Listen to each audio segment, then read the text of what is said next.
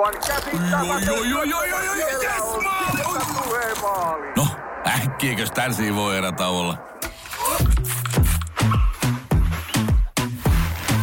Tule sellaisena kuin olet, sellaiseen kotiin kuin se on. Kiilto. Aito koti vetää puoleensa. Moi Mira. No moi Pasi. Me ollaan pitkään mietitty, miten me aloitetaan nämä meidän podcastit. Me ei ole ikinä aloitettu vitsillä. Eikö? Ei. No aloitetaan nyt sitten. Tiedätkö minkälainen on köyhän miehen Viagra? No en. Vaimo haukkuu pystyyn.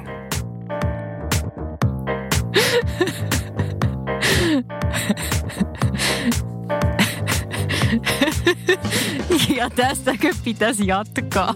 Tästä me lähdetään tekemään. Kiitos Pasi tästä. Mistäs me tänään puhutaan? Mä luulen, että me puhutaan tänään myynnin ja markkinoinnin yhteispelistä ja meillä on Emma Lehtovaara Rädlistä vieraana. Minkälaista tämmöinen myynnin yhteispeli on? Ö, se on absoluuttisesti hyvää. Siitä lähdetään. Mutta aina voi parantaa. Joo, siitä lähdetään.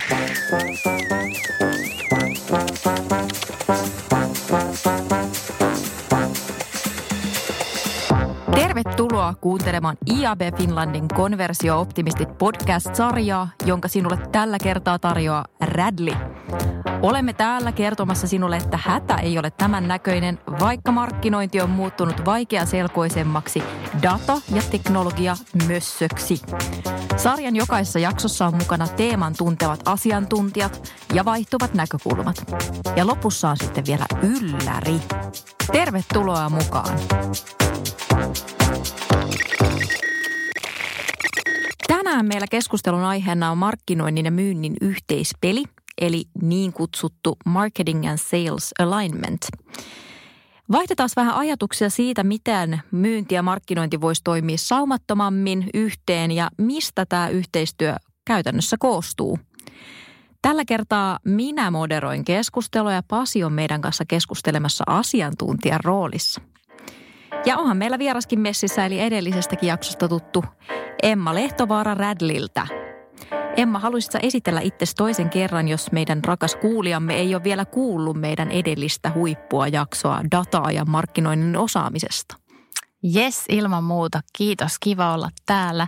Eli mun nimi on Emma Lehtovaara ja edustan Radlia sekä Dagmaria, joista toimin Digital Transformation Leadin roolissa. Eli käytännössä tarkoittaa sitä, että, että toimin tämmöisenä niin kuin asiantuntijana kautta konsulttina ja autan asiakkaita markkinoinnin transformaatioon liittyvissä kysymyksissä. No niin, jos aloitetaan ihan aiheeseen, niin etenkin B2B-bisneksessä niin markkinoinnin ja myynnin sujuva yhteistyö ehkä erottaa jyvät akanoista ja sillä voi olla isojakin liiketoiminnallisia vaikutuksia. Niin mistä Emma sun mielestä erottaa toimivan yhteistyön? No se erottaa kyllä ihan lähtökohtaisesti jo siitä, että, että markkinointi ja myynti yhdessä on suunnitelleet tavoitteet, joita sitten ahkerasti seurataan ja, ja sitten loppujen lopuksi sen toiminnan yhteenliittyvyyden kristallisoi varmaankin sitten loppujen lopuksi ne prosessit, miten hyvin sitten oikeasti toimitaan yhteen yhtenä tiiminä. Että se on tavallaan aika vanhanaikaista, että markkinointi ja myynti istuu siiloissa omina yksikköinään ja tapaa joskus ja jouluna tyyppisesti. Että parempi on, että oikeasti istuttaisiin ihan, ihan viikoittain, jolle jopa päivittäin yhteisissä palavereissa ja suunniteltaisiin aidosti sitä, että mitä se myynti meiltä markkinoinnilta tarvitsee, mitä siellä on oston esteitä, mitä siellä on myynnin kasvun esteitä, toisaalta mitä mahdollisuuksia löytyy, mihin markkinointi voisi tarttua ja sillä, sillä saralla sitten tukea myynnin kasvua ja toisaalta parempaa asiakaskokemusta. Mitäs Pasi sanoisit, että minkä takia se on tärkeää, että se yhteistyö toimii? No mä ehkä kääntäisin ton ihan siis sillä tavalla, että jos ajatellaan yrityksen sitten asiakkaita tai potentiaalisia asiakkaita, niin ne on yleensä aika aktiivisia ja ne etsii itsekin tietoa. Että aika kaukana on semmoinen vanha, vanha malli, että se asiakas ei tiedä yhtään, mitä se pitää tehdä ja sitten myyjä soittaa ja sitten ne tekee kauppaa. Eli ne asiakkaat on aktiivisia, ne etsii oikeasti tietoa, joka tarkoittaa siis sitä, että jos, jos joku markkinointi tekee oman duuninsa kunnolla – ja, ja tyyli vaikka digialustat on kunnolla, ne potentiaaliset asiakkaat sitten vierailee sitten sen, sit sen brändin palveluissa – kesken sitä ostoprosessia. Ostoprosessi alkaa ja se loppuu ja, ja sillä kaikella digipresenssillä, josta lähtökohtaisesti markkinointi on mukana sen digipresenssin niin laatimisessa, niin sillä on tosi iso rooli sit siinä, että pystytään klousaamaan kauppoja ja pystytään viemään sitä sitten asiakasta ostopolulla sitten eteenpäin. Eli mun mielestä se, se yksinkertaiseen kysymykseen ehkä vähän liian pitkä vastaus, mutta että jos menee sitten sen potentiaalisen asiakkaan housuihin, niin huomaa hei, että ei ole mitään muuta vaihtoehtoa kuin tehdä kimpassa duunia. Hirveän hyvin, hyvin kiteytetty Pasi ja, ja tosiaan sen voisi vielä niin tuohon täydentää, että tavallaan aikaisemmin markkinointi on, on hyvinkin pitkälle vastannut semmoisesta niin bränditekemisestä ja, ja uusien potentiaalien ehkä löytämisestä vähän semmoisen massamarkkinoinninkin avulla. Ja, ja sitten myynti on taas ollut siellä toisessa päässä, jossa asiakkaalle sitten oikeasti niin kuin ollaan face-to-face-yhteyksissä ja soitellaan ja, ja painotetaan niin kuin hyvinkin sinne loppuvaiheeseen tätä ostoprosessia.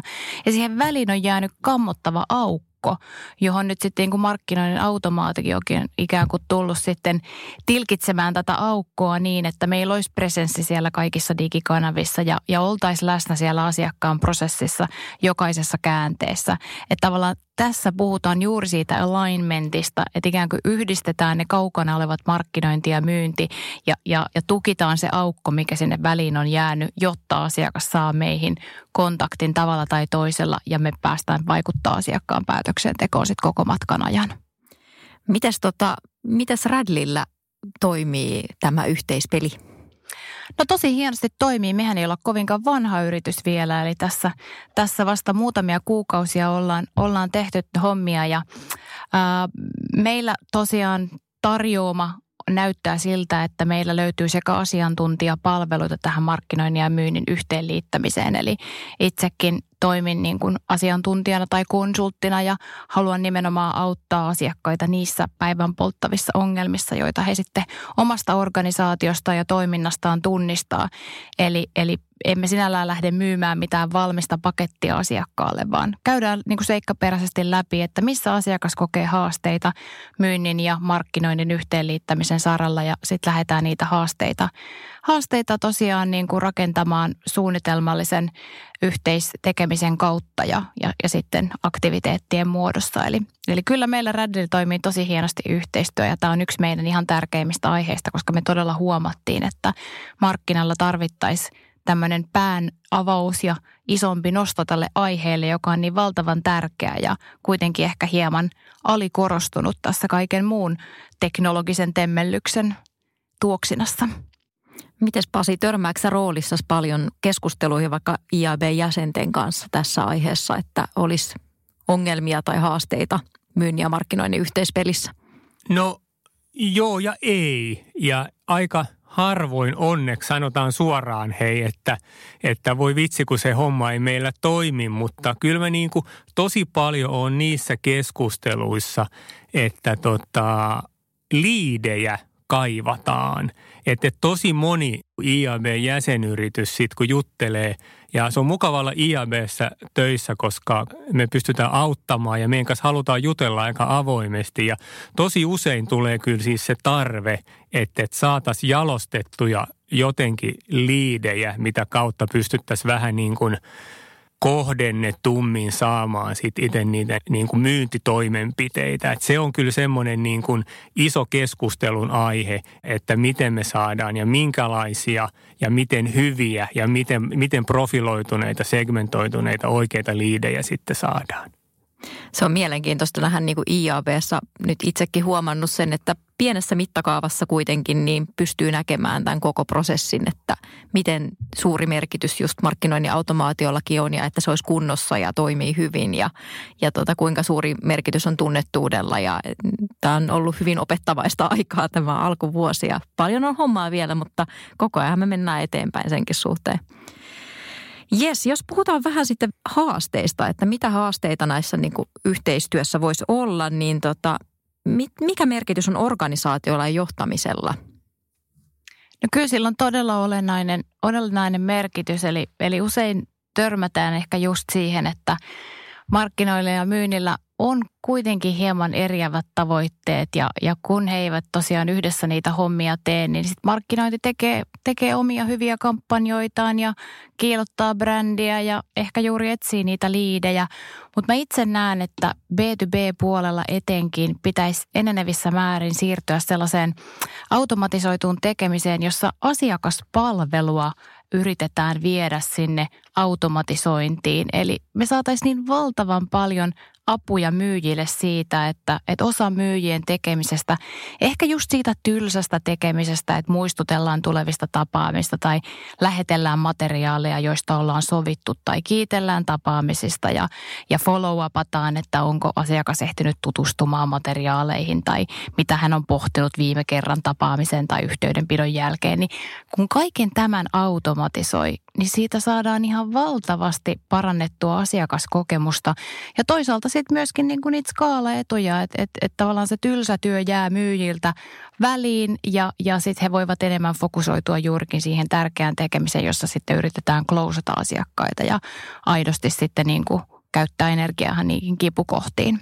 Että tämän tyyppisessä tekemisessä mä koen, että B2B-yrityksillä on ihan hirveästi otettavaa ja, ja parannettavaa. Mitäs Pasi? No mä oon tietysti hyvin pitkälle samaa mieltä tuossa. Mä ehkä pari juttua sitten tota korostaisin siinä, että, että mun mielestä niin kuin se organisaatiomalli on sinänsä ehkä toissijainen. Ehkä se kaikkein tärkein olisi, että ne, että ne tekisi yhteistyötä sitten se myynti ja markkinointi. Ja oleellisin juttu on varmaan, että ne mittarit olisi yhtenevät että, että jos niin kuin markkinointi pelaa pelkästään sitten markkinoinnin mittareilla ja myynti myynnin mittareilla, ei se silloin, silloin ne, ne, ne puhutaan kuitenkin kahta eri kieltä, että kyllä niin kuin ne liiketoiminnan ydinmittarit pitäisi olla molemmilla samat ja että niitä sitten yritetään kimpassa ajaa sitten, sitten tota, kiinni. Ja mitäs näillä liiketoiminnan mittareilla käytännössä tarkoitetaan, jos kuulija sitä miettii? No ajatellaan vaikka, vaikka lähdetään niinkin perusmittareista kuin vaikka liikevaihto tai, tai nybisneksen määrä tai jne, jne, niin ne on tämmöisiä aika yksinkertaisia mittareita, mutta samalla, samalla jos ajatellaan sitten, sitten markkinoinnin ja myynnin yhteistä tekemistä, niin ne on varmaan tommosia mittareita, jotka tulee niin kuin kaikilla niin kuin aika nopeastikin mieleen, mutta mä luulen, että ihan vasta pinta on raaputettu siitä, että miten niin kuin markkinointiaktiviteeteista saataisiin tietää siitä, että miten ne nykyiset asiakkaat tekee ja mitkä niitä kiinnostaa ja minkälaisessa ostoprosessin vaiheessa ehkä he on sitten tällä hetkellä. Kyllä, me tosiaan usein Radlissa lähdetään liikkeelle siitä, että jos vaikka tulee asiakkaalle markkinoinnin automaatiohankinta eteen, niin jo lähtökohtaisesti istutetaan saman workshopin ja pöydän ääreen markkinointi, myynti ja IT, jotta sitten alusta asti päästään niin kuin siihen systemaattiseen yhteisen tekemisen malliin ja lähdetään miettimään, että no mitkä siellä on oikeasti vaikka myynnin esteitä tai miten me voitaisiin niin kuin parantaa sitä asiakaskokemusta läpi erilaisten yhteydenottojen ja, ja jokaisessa niin kuin touchpointissa mietitään, että mikä täällä on niin kuin mahdollisuutena ja mikä täällä on toisaalta sellaisia niin kuin kipukohtia, jotka korjaamalle me varmasti voitaisiin vaikuttaa siihen, että myyntiä saataisiin kasvuun ja asiakaskokemusta parantumaan. Eli kyllä se tekeminen lähtee sieltä ihan niin kuin perustavanlaatuisesta niin kuin projektitasolta, että, että meillä on yhteiset tavoitteet ja yhteiset projektit ja sitten lähdetään rakentamaan sitä maailmaa. Niin, eli käytännössä hoitomallit ja muut on parempi rakentaa yhdessä siis markkinoinnin ja myynnin keskustelun kautta. Kyllä, ainakin niin, että myynnin tarpeethan ne on siellä tärkeimmät ymmärtää, jotta sitten ne hoitomallit pureutuu juurikin siihen, että aika monessa yrityksessä markkinointi itsekseen siellä miettii, että no mitkä se olisi hyviä hoitomalleja ja, ja lähdetään ehkä vähän niin kuin googlailevallakin best practicea etsimään. Ja se on totta kai hirveän hyvää työtä ja näin pitääkin toimia, mutta mut tärkeintä olisi kuitenkin kuunnella sen oman organisaation myynnin väen toiveita ja, ja sitä ymmärrystä, että mitkä juuri tälle organisaatiolle olisivat ne hoitomallit, jotka olisi kaikista tärkeintä saada kuntoon, jotta pystyttäisiin poistamaan niitä lisämyynnin esteitä. Et multa usein kysytään niin kuin markkinoinnin automaatioasiantuntija, että anna meille yksi tärppi, että minkä hoitomallin kannattaisi rakentaa ekana. Ja en mä suostu sellaista tärppiä antamaan, koska kyllä mun pitää ensin ymmärtää, että mikä siinä organisaatiossa on haasteena ja toisaalta niin kuin suurimpina mahdollisuuksina, jotta mä voin sanoa, että no teille paras hoitomalli saattaisikin olla tämä tervetuloa vaiheen prosessi, jossa ehdottomasti asiakkaat tarvisivat enemmän tukea, jotta pääsisivät heti vaikka hyvin käyntiin tämän yrityksen kanssa toimimiseen ja tietäisivät, että no sit kun mä oon ostanut tämän, niin, niin ehkä tätäkin voisi tukea, jos, jos mä hankkisin tällaisen palvelun tai tuotteen.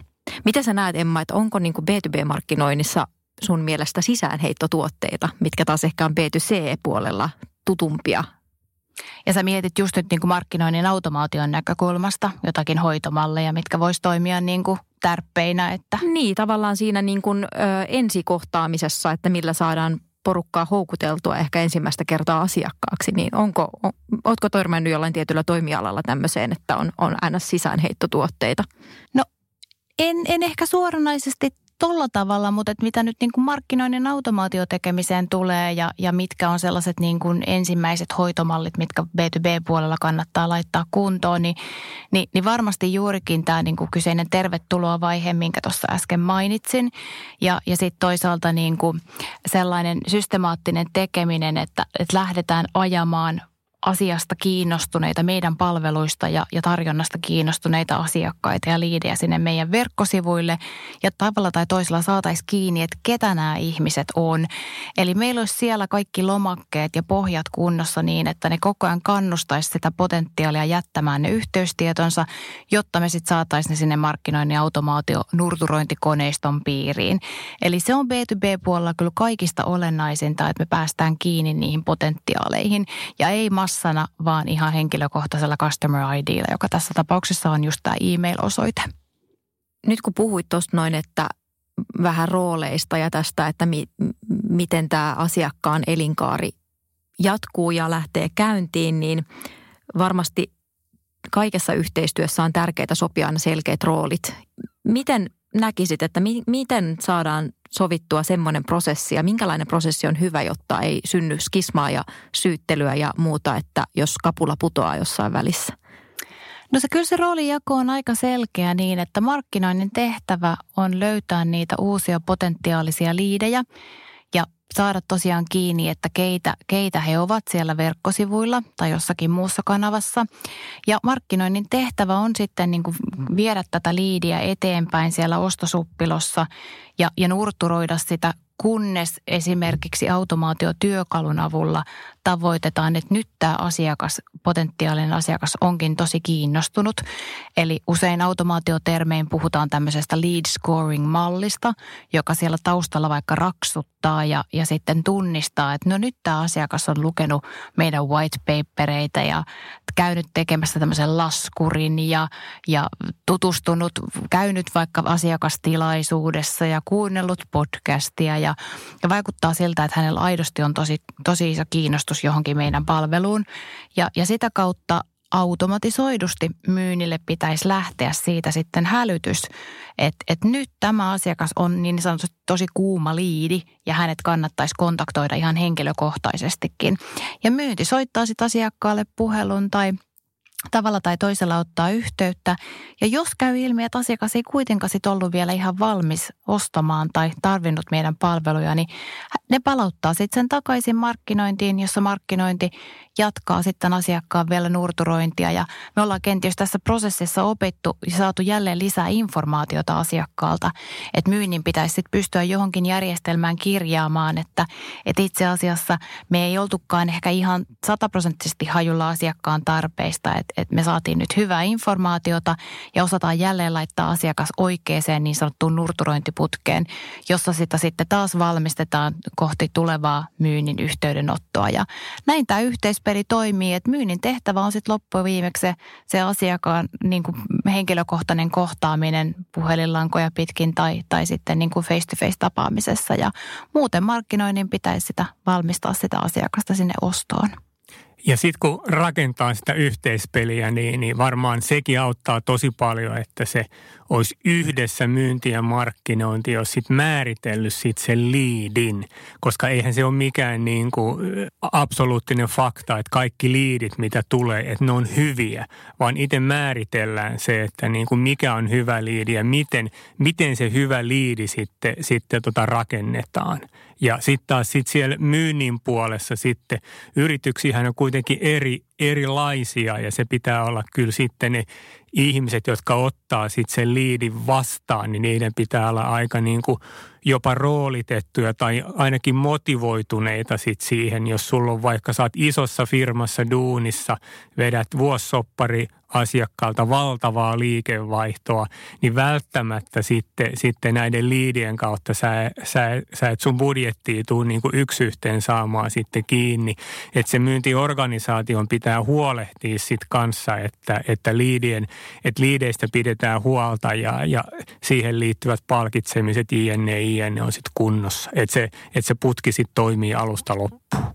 Toi on tosi tärkeä pointti ja, ja ehkä jos vähän niin kuin historiaa katsotaan taaksepäin, niin kun markkinoinnin automaatio tuli, niin, niin juhlittiin sitä, että meillä oli vaikka B2B puolella valtava määrä asiakkaita siellä eh, sähköpostiosoitteineen, joihin me pystyttiin olemaan yhteyksissä. Ja trendi on kyllä mennyt ehkä vähän siihen suuntaan, että nykyään oikeasti mietitään tosi tarkkaan, että ketkä on niitä laadukkaita liidejä, että keihin meidän oikeasti kannattaa lähteä panostamaan ja, ja ei niin kuin turhaa havitella joka ikistä mahdollista sähköpostiosoitetta, jotta vaan saadaan niin kuin lisää ännää meidän automaatiosoftaan, vaan, vaan oikeasti niin kuin fokusoidaan niihin, niihin asiakkaisiin. Että et jos jotain niin kuin tästäkin podcastista muistaa jälkikäteen, niin, niin tämä on ainakin niin kuin yksi key takeaway, että, että tavallaan panostetaan ja fokusoidaan niihin laadukkaisiin liideihin, joihin sitten lähdetään tätä myynnin ja markkinoinnin pitkälle hiottua prosessia jalkauttamaan. Onko mitään vinkkejä, mikä voisi olla hyviä kanavia ja tapoja saada näitä tämmöisiä laadukkaita liidejä, että toimisiko esimerkiksi sisältömarkkinointi hyvin vai, vai onko niin mitään vinkkejä, että mitä, mitä kannattaisi ainakin kokeilla? No kyllä B2B-puolella ehdottomasti semmoinen niin asian omistajuus sillä omalla saralla, mitä ikinä liiketoimintaa tehdäänkään, niin, niin oikeasti vaan pohditaan niitä asioita, että no mitä meidän potentiaaliset asiakkaat googlaa, mitkä niiden ongelmia ja kysymyksiä on. Et tosi usein on auttanut asiakkaita esimerkiksi tämmöisessä niin ostajapersona workshopin rakentamisessa ja, ja toteuttamisessa, jossa on lähetty tosi niin perustavanlaatuisesti miettimään, että – ketkä on meidän asiakkaita, mitä rooleja ja positioita he organisaatioissaan edustaa. Et pelkästään se, että jossain keskisuuressa yrityksessä saattaa ihan toimari olla se, joka loppujen lopuksi etsii B2B-yritykseltä haasteeseensa ratkaisuja. Ja sitten toisissa yrityksissä isommissa saattaa olla logistiikka, joka vastaa jostakin hankinnasta tai sitten IT tai markkinointi tai myynti tai liiketoiminnan kehitys. Että tavallaan hyppäisi näiden roolien ja ostajien pään sisälle ja miettisi, että millä tavalla he googlaa, mitä he googlaa, mitkä niiden aidot haasteet on. Ja sitten ikään kuin lähtisi rakentaa sisältömarkkinointia niin, että sulla olisi vastaukset näihin kysymyksiin. Ja, ja sä sitten niin kuin Googlen hauissa sijoittuisit sinne ylimpään osioon, kun, kun mahdolliset asiakkaat näitä asioita googlailee. Kyllä se varmaan näin on, että niin kuin aluksi sanottiinkin, että se ö, oman verkkopalvelun rooli on tosi tärkeä ja, ja väittäisin, että onko ostoprosessi mikä tahansa, niin se hyvin todennäköisesti sitten se potentiaalinen asiakas tai nykyinen asiakas käy sitten sen yrityksen verkkopalvelun kautta kautta, eli sen pitää olla niin kuin luonteva osa sitä ostoprosessia. Ja, ja, ja tietysti sun pitää yrittää siellä sitten se oma asiantuntijabrändi sitten luoda just sille oikealle kohderyhmälle. Ja niin kuin Emma sanoi, että riippuen siitä, siitä kohderyhmästä, niin kyllähän sitten se kerrontatapa pitää olla sitten relevanttia just sille oikealle kohdeyleisölle. Se, on, se on tietysti sitten ihan realistinenkin vaihtoehto, että voi välillä mennä oikeasti liian, liian niin kuin kovaa ja korkealtakin. Että sitten jos sulla on tietty kohderyhmä, niin sun pitää puhutella sitten niin kuin heille sitten relevantisti. Että jos on ihan niin kuin liian vaikeaa tai liian tekkiä tai näinkin poispäin, niin kyllä se voi myös karkottaa sitten niitä, sitten niitä, niitä asiakkaita. Tähän voisin vielä lisätä sen, että nyt kun puhuttiin vähän tuosta sisältömarkkinoinnin roolista, niin sitten kun ollaan tavallaan päästy siihen, että, että meiltä löytyy hyvää sisältöä erityyppisille ostajapersoonille ja roolille sinne ostajaorganisaatioon, niin, niin sitten pitäisikin lähteä miettimään myös sitä, että missä eri vaiheissa sitä ostoprosessia meidän potentiaaliset asiakkaat on. Et markkinoinnin automaationkin tarkoitus on tavallaan niin kuin identifioida, että nyt tämä asiakas onkin tosi alkuvaiheessa tätä kiinnostuksen kaartaan ja on vasta pikkuhiljaa lähtenyt niin kuin selvittelemään, että hmm, mulla on tällainen haaste, mun pitäisi löytää siihen ratkaisu. Ja, ja hän vasta niin kuin kerää informaatiota, kun sitten taas joku toinen asiakas saattaa olla siellä jo viittavaille painavassa niin kuin enteriä ja ostamassa jonkun tuotteen tai palvelun, niin on aika tylsää ja, ja, ja tympäsevää sitten ruveta vaikka automaatiolla lähettämään tälle asiakkaalle sellaista viestintää ja sisältöä, jonka hän jo tietää – että tavallaan automaation, kun sä teet fiksusti, niin sä oot pystynyt myöskin luomaan sellaiset sisältörakenteet, jossa huomioidaan asiakkaan eri vaihe ostoprosessissa ja pystytään olemaan relevantti. Ja tätä varten onkin hirveän tärkeää just tämä niin kuin datayhteistyö, että kun me sitä aina asiakas jossain touchpointeissa tavoitetaan ja päästään kiinni hänen kysymyksiinsä, niin me ymmärretään, että ahas, nyt se on siirtynyt selkeästi ostoprosessissa seuraavaan vaiheeseen. Ja tuosta mä voisin ehkä, tuli mieleen ja summeeraisin, että sisältöä todennäköisesti ei voi olla hirveästi liikaa. Että sitä olisi hyvä olla kohdennetusti eri tarpeisiin ja voisin ajatella, että mitä enemmän sisältöä, niin sen parempi, koska on enemmän lähestymiskulmia sitten asiakkaisiin. Toki voi olla, että se voi mennä joskus myös överiksi, mutta ehkä niin kuin ennemmin liikaa kuin liian vähän. Niin, no lähinnä se, että se sisältö olisi mahdollisimman relevanttia. Että kyllä mä oon nähnyt niin kuin roolissani sekä yrityksiä, joilla on aivan liikaa sisältöä että liian vähän sisältöä. Että kyllä se niin kuin relevanssi on kaikista tärkein asia, että pystytään oikeasti niin kuin kriittisesti myös miettimään, että tarviiko asiakas tätä tietoa, haluaako se tällaisen sähköpostin saada, onko tämä välttämätön, tuleeko tämä liian useasti suhteessa mm. aiemmin lähetettyyn viestiin. Että kyllä mä aina, aina miettisin kaksi kertaa ennen kuin mä lähettäisin automaatiolla mitään sisältöä, että onko tämä sellainen, joka oikeasti auttaa mun asiakasta ja hän kokee tämän hyödylliseksi. Jos ei pysty vastaamaan kysymykseen kyllä, niin mieluummin skip. Mitä sitten näin verkkokauppa, verkkomyynti aikana, niin ö, joissain bisneksissä on varmaan myös semmoinen tilanne, että sitä kauppaa tulee jo automaattisesti verkon kautta, joko suoraan verkkokaupasta tai sitten yhteydenottolomakkeella tai muuta kautta, niin miten onko tämmöisessä tilanteessa niin kuin myynnin ja markkinoinnin roolit vähän erilaisia vai, vai päteekö samat roolit ja jaottelu? No eiköhän ne silloin evoluutio on vetänyt ne ainakin sitten niin kuin entistä enemmän niin kuin tekemään sitten kimpassa. Ja tota, jos ajatellaan vaikka medialiiketoimintaa ja sitten meillä on näitä isoja alusta pelureita, joilla ei sinänsä niin kuin, niin kuin mediamyyjän roolissa – ole ihmisiä. Mutta kyllä heilläkin on sitten menekin edistämistä, mitä ne sitten tekee. Että se voi olla myös, että mitä enemmän sitten se oma kauppa digitalisoituu ja menee verkkokauppaan, niin myös se myynnin ja myyjän roolikin sitten muuttuu. Joo, ja tietysti jos ollaan päästy niin, niin onnelliseen asemaan, että tästä kauppaa vaan tulee verkon kautta, niin nythän me puhutaan ylipäätäänkin sitten ehkä vähän niin kuin B2C-mäisestä B2B-liiketoiminnasta, jos sulla ylipäätään on niin kuin verkkokaupparakenne siellä taustalla ja, ja tuote on niin helposti ostettavissa, että se voidaan ylipäätään verkosta ostaa. Että tosi monella B2B-bisneksellähän ei tällaista tilannetta ylipäätään ole. Mutta si- siinä tapauksessa niin kuin tärkeintä tietenkin on sitten niin kuin lähteä rakentamaan niitä rakenteita, että no miten me saadaan tämä asiakas nimenomaan onnistuneesti läpi tämmöisen niin kuin tervetuloa vaiheen, että hän, hän heti kokee, että hei tämä tuote oli tosi hyödyllinen, tämän yrityksen kanssa oli kiva, kiva tehdä bisnestä ja ostaa tältä. Ja, ja sitten taas niin kuin meidän näkökulmasta totta kai, niin, niin meidän pitäisi lähteä miettimään, että miten me pystyttäisiin niin kuin valjastamaan tästä asiakkaasta hyvä, lojaali ostaja, joka sitten ostaisi myös vähän ristiin ja, ja, ja pystyttäisiin tekemään lisämyyntiä ja sitten pitää se asiakas tyytyväisenä, ettei tapahtuisi mitään customer journeyä tai passivoitumista. Että tota, ehdottomasti sekin on markkinoinnin ja myynnin yhteistyön paikka, jossa pitäisi sitten miettiä, että miten tämä lisämyynti, ristiinmyynti, ää, passiivisuuden estäminen ja, ja poistuma sitten handlataan. Ää, mitäs sitten, kun tuossa jo vähän puhuttiinkin tuosta asiakaspidosta ja asiakassuhteen ylläpidosta, että markkinoinnilla on usein iso rooli siinä, niin minkälaisia toimenpiteitä se vaatii? No asiakaspito pito ylipäätään vaatii varmasti sitä, että me jälleen kerran pohditaan, että mitä se asiakas meiltä erityisesti tarvii tässä vaiheessa ja, ja pyritään niin kuin pysymään siellä tietyllä tavalla niin kuin top of mindissa, että asiakas ei unohda meitä, että jos hänelle tulee lisätarpeita, niin hän sitten muistaa kääntyä niiden, niiden osalta meidän puoleen.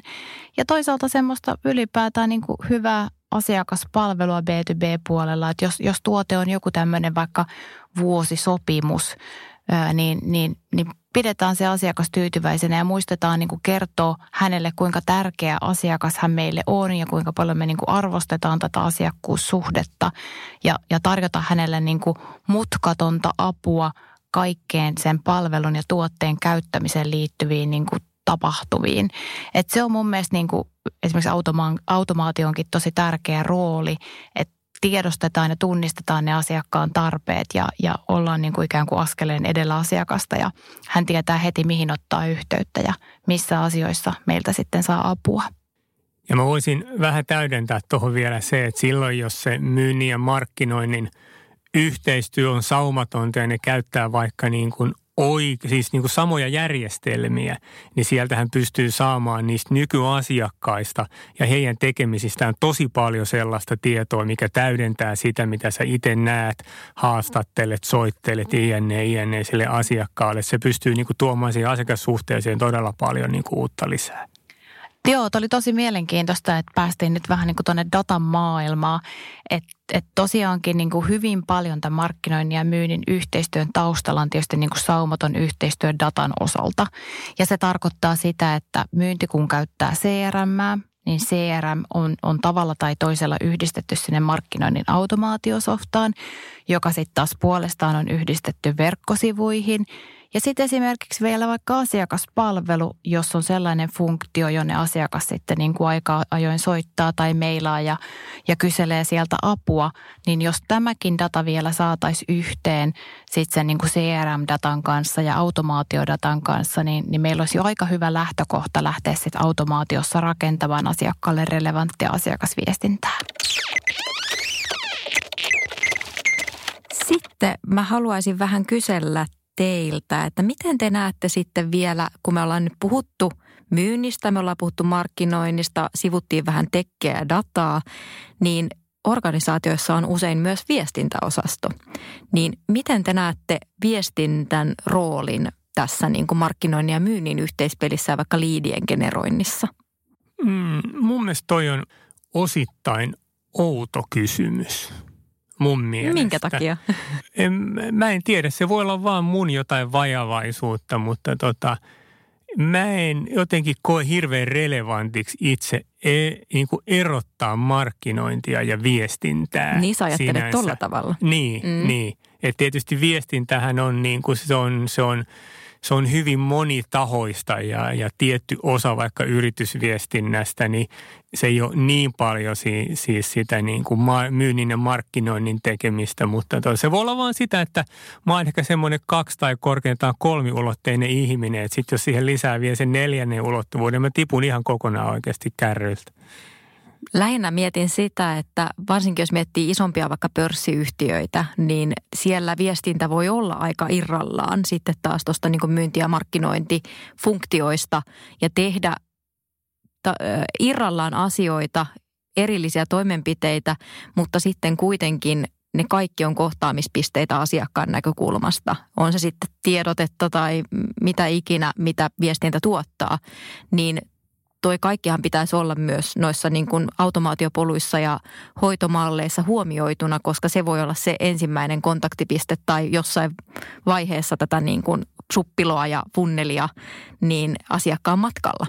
Siis juurikin näin, eli, eli ihan yhtä lailla siinä, kun myynti ja markkinointi pitäisi liittää yhteen, niin, niin tota, kyllä tosiaan myynti ja, ja markkinointi ja viestintäkin pitäisi liittää yhteen. Eli, eli se, että asiakas ei tosiaan mieti sitä, että jahas, tämä tervetuloa vaiheen viesti tulikin jostakin järjestelmästä koodattuna ja, ja nyt se näyttää sen takia aivan erilaiselta kuin tämä vaikka automaation kautta saapunut sähköpostiviesti, joka tulee ihan tismalleen samalta lähettäjältä. Että et yhtä lailla niin kuin viestinnänkin rooli on, on totta kai niin kuin tulla osaksi niitä samoja rakenteita ja prosesseja ja näyttäytyä yhdenmukaisena kanavana kaikkien muiden kanavien ohella.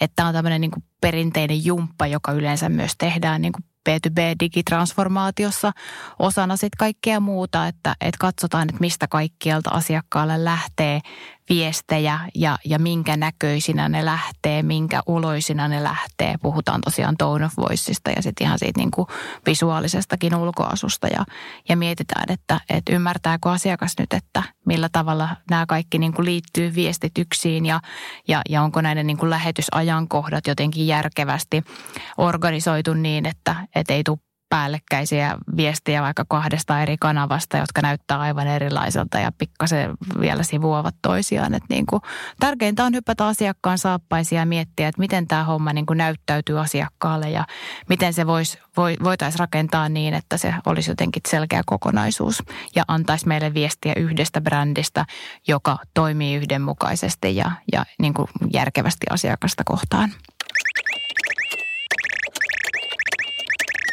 Nyt kun me ollaan puhuttu paljon B2B-bisneksestä, niin mitäs näette B2C-bisneksessä, niin onko siellä myös tarpeita yhdistää myyntiä ja markkinointia, jos semmoinen myyntiyksikkö on olemassa?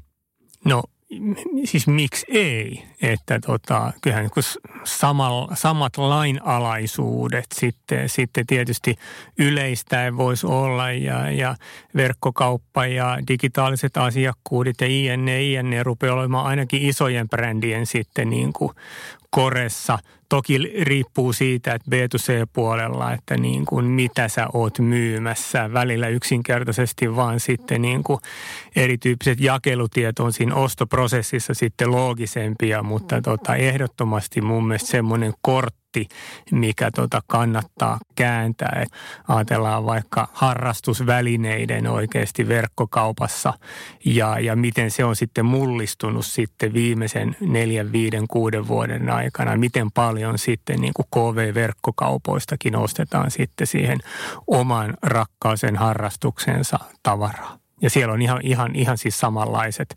kovat kirjautumiset, INE, INE, sisällön tuotannot. Samat jututhan siellä sitten pyörii kuin B2B-puolessa. Niin ja ehkä B2C-puolella sitten asiakaspalvelulla alkaa olla isompi rooli tässä tapauksessa. Varsinkin jos puhutaan jostain vähän kalliimmasta hankinnasta, niin miten asiakaspalvelu palvelee ja tietää, että mi- mitä tietoa asiakaspalvelulla on käytettävissä siitä kyseisestä asiakkaasta, että kuinka lojaali se on ollut ja mitä se on ostanut ennestään ja niin edespäin. Joo, ja se Aspalo aika, aika usein voi olla semmoinen asiantuntijarooli. Mm. Kyllä, mä vastaisin tuohon kysymykseen, että aivan ehdottomasti pitää. Eli jos B2C-puolellakin on tällainen rakenne, että siellä on erikseen myyntiyksikkö, niin kyllä se markkinainen tehtävä on edelleenkin tukea sitä myyntiä, on se sitten B2B tai B2C. Ja, ja silloin tiivis yhteistyö myynnin kanssa juuri niiden niin kuin oston – esteiden, oston useuden esteiden ja, ja lisämyynnin rakentamisen suhteen niin on aivan olennaista. Ja, ja tuosta niin kuin päästään myöskin sit siihen, että, että tavallaan se asiakasdata jälleen kerran olisi tosi tärkeää, että se on kerätty yhteen paikkaan, jotta sitten niin kuin markkinointi pystyy parhaalla mahdollisella tavalla tukemaan sitä, sitä myyntiä. Ja tähän loppuun mä haluaisin vielä kysellä teiltä, että mitäs vinkkejä teillä olisi, jos meidän kuulija nyt miettii että olisi jotain parannettavaa tässä myynnin ja markkinoinnin yhteispelissä ja niin mistä voisi lähteä liikkeelle? En, en kysy tärppejä, koska Emma sanoit jo aikaisemmin, että semmoisia et suostu antamaan, mutta mistä voisi lähteä liikkeelle?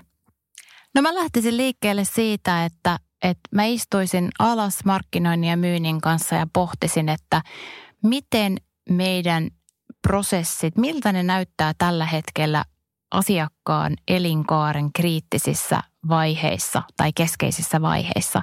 Eli miten me toimitaan tänä päivänä, kun me etsitään ja halutaan lisää liidejä.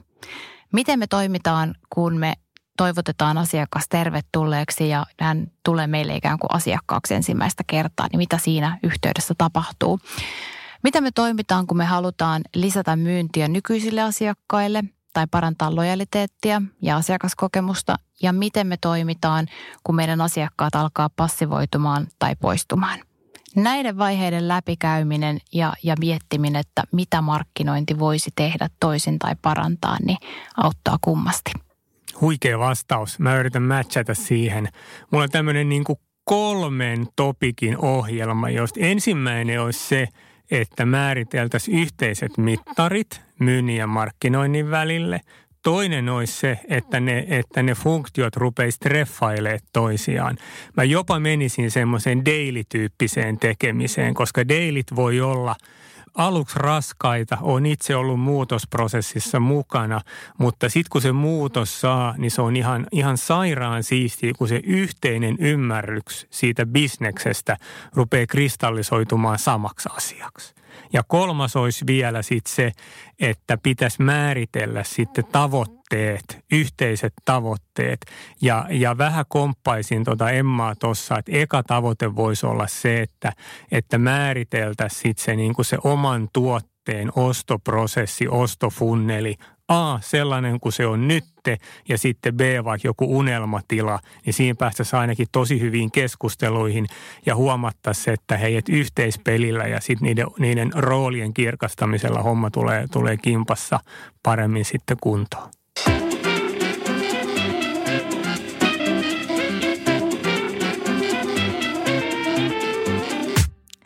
Nyt olisi sitten jakson loppu ja jo tutuksi tulen Jargon Mankelin aikaa.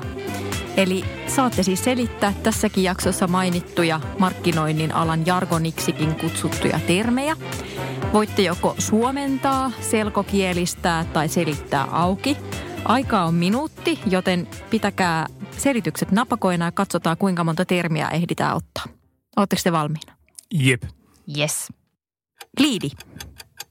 Liidi on potentiaalinen asiakas, joka pyritään tunnistamaan ja, ja saamaan tälle yhteystiedot, jotta päästään sitten nurturoimaan, josta päästäänkin seuraavaan jargoniin, mutta liidi on potentiaalinen asiakas.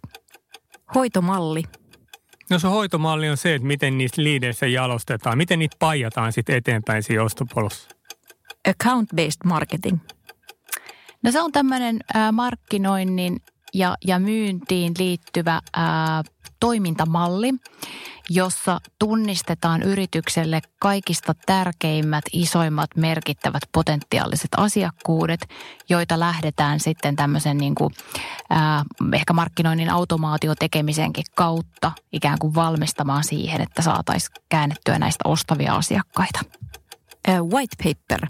Se kuulostaa ihan kalastustermille.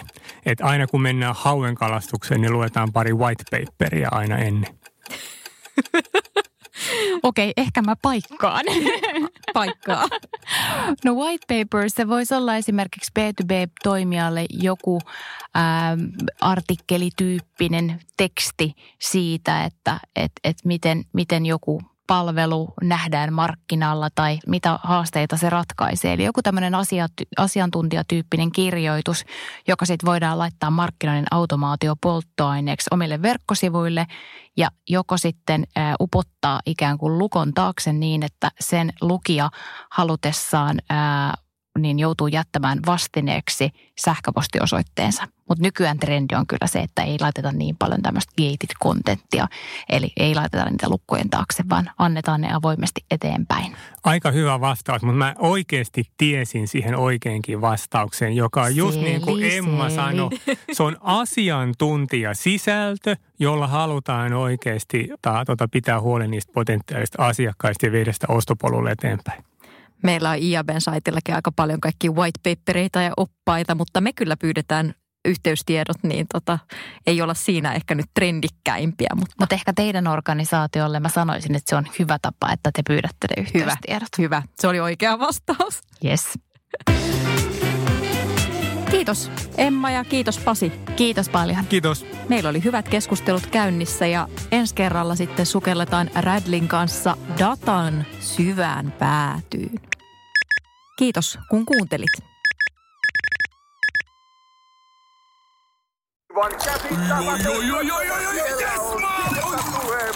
No, äkkiäkös tän voi erätä olla? Tule sellaisena kuin olet, sellaiseen kotiin kuin se on. Kiilto. Aito koti vetää puoleensa.